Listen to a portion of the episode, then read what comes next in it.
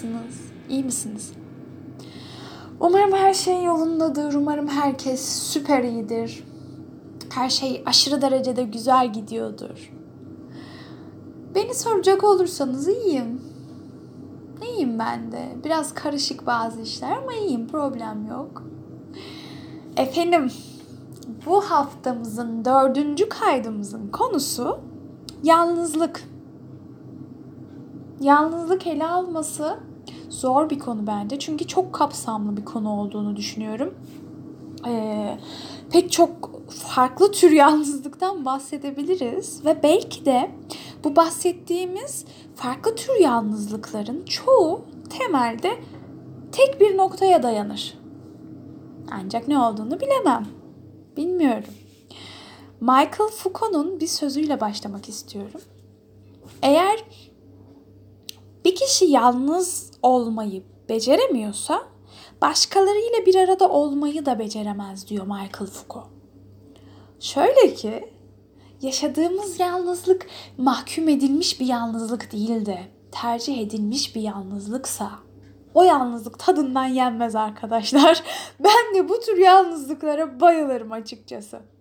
Bir de bu tür yalnızlık illetine bulaşınca kolay kolay vazgeçemiyorsun. Yani yanına insan sokmuyorsun bir süre sonra. Kolay kolay anlaşamıyorsun. Böyle Nemrut bir şeye dönüşüyorsun zamanla. İnsan kendi yalnızlığından, kendiyle baş başa kalışından büyük bir zevk almaya başlayınca bir süre sonra hayatına insan dahil etmek istemiyor.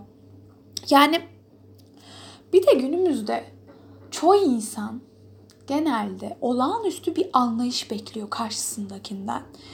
Ancak bu 21. yüzyılda çok zor. Yani olmayacak şey bir insanın bir insanı anlaması. Çünkü çoğu zaman kendimizi dahi ne kadar ne derece anlayabiliyoruz ki arkadaşlar. Bu zor bir olay.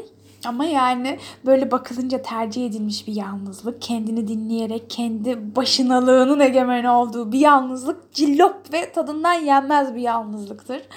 Ancak her zaman böyle tatlı ve güzel bir şekilde olmuyor tabii yalnızlıklarımız. Böyle hepimizin kendimizi kör kuyularda kimsesiz hissettiğimiz zamanlarımız da oluyor. Hele yanımızda olmasını çok istediğimiz, pek çok şeyi atfettiğimiz bir insan örneğin. Özellikle o kişi yanımızda değilse gerekirse tüm dünya bizimle olsun. Etrafımızda insanlar kalabalıkları olsun. Biz yine de kendimizi yalnız hissedebiliyoruz. Yani yalnızlığımızı o bir insanın oluşuna ya da olmayışına bağlayabiliyoruz. Ne yazık ki bu da duygusal bir olay.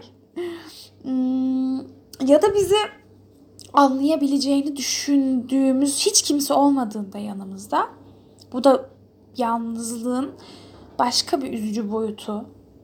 Etrafınız insan dolu. Yani düşünsenize her gün etrafınızdaki insanlara günaydın diyorsunuz. Her akşam iyi akşamlar diyorsunuz. Aynı evi paylaşıyorsunuz bu insanlarla belki de. Ama düşüncelerinizi insanlara anlatamıyorsunuz. Sizi anlamadığını düşünüyorsunuz ya da onu onları anlayamayacağınızı düşünüyorsunuz.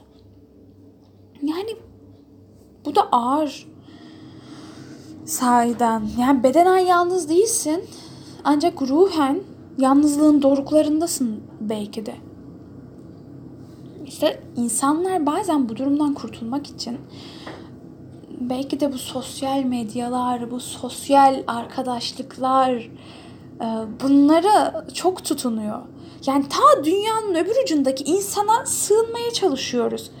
Yalnız olmamak için bunu yapıyoruz çünkü etrafımızdaki insanların bizi anlamayacağını, anlamadığını düşünüyoruz ve şansımızı deneyerek dünyanın öbür ucundaki insanın bizi anlayabileceği umuduna sığınıyoruz. Ona sarılıyoruz aslında. Şu Her filmi vardı ya, e, teknolojik bir hanım arkadaş ediniyordu kendine. Adam yalnızlığından kurtulmak için aşk yaşıyordu falan böyle baya.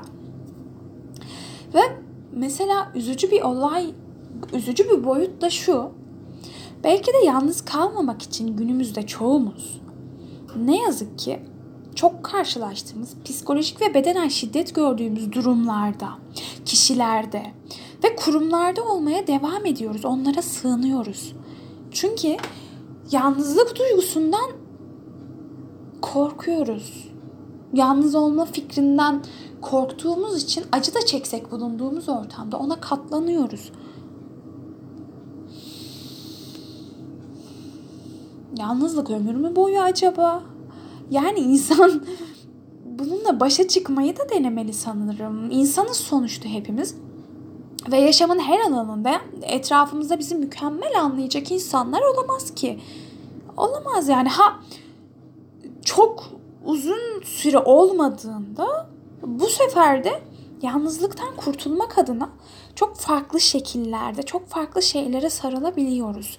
Hiç olmayacak kişilere, hiç olmayacak durumlara belki de içinde bulunduğumuz duygulara başka başka adlar vererek tehlikeli bir boyuta da geçebiliyor bazılarımızın yalnızlıkla savaşı. Ama bak Wilco'nun How to Fight with Loneliness diye bir şarkısı vardı. Şu an şu an geldi aklıma. Çok da severiz. Özel anıları da vardır bizde bu şarkının. Her neyse bir de yalnızlığın böyle komün halinde yaşanılan bir türü var bence. Yani topluca yaşanılan bir yalnızlık, kimsesizlik hissi. Sesini duyurmak istediğinde kimse duymuyorsa bir grubun mesela sesini bir muhatap alan yoksa karşısında bu da yalnızlık ve kimsesizlik hissettirebilir insanlara anlamınca. Ruhen dipte ve köşede olmak üzücü bir durum gerçekten. Herman Hesse'nin bir sözüyle sonlandıralım o halde kaydımızı. Yalnızlık alın yazısının insanı kendi kendisine ulaştırmak için başvurduğu bir yoldur diyor. Hmm. Yani kendimizi daha iyi tanıyabilmek için, kendimiz olarak var olabilmek için, kendimizi çevremizdeki insanlardan önce bilebilmek için yalnız kalmalıyız diyor Herman Hesse. Hmm, yani bu yalnızlık bizi bize ulaştıran yol da olabilir aslında. Bu da güzel bir bakış açısı. Ya daha konuşacak çok şey var da şimdilik söylemek istediklerim bu kadar. Düşüncelerinizi çok merak ediyorum yalnızlıkla ilgili. Lütfen bana ulaştırın. Ee, buraya kadar geldiğiniz için çok teşekkür ederim. Kendinize çok iyi bakın. Sizler mühimsiniz. Görüşmek üzere.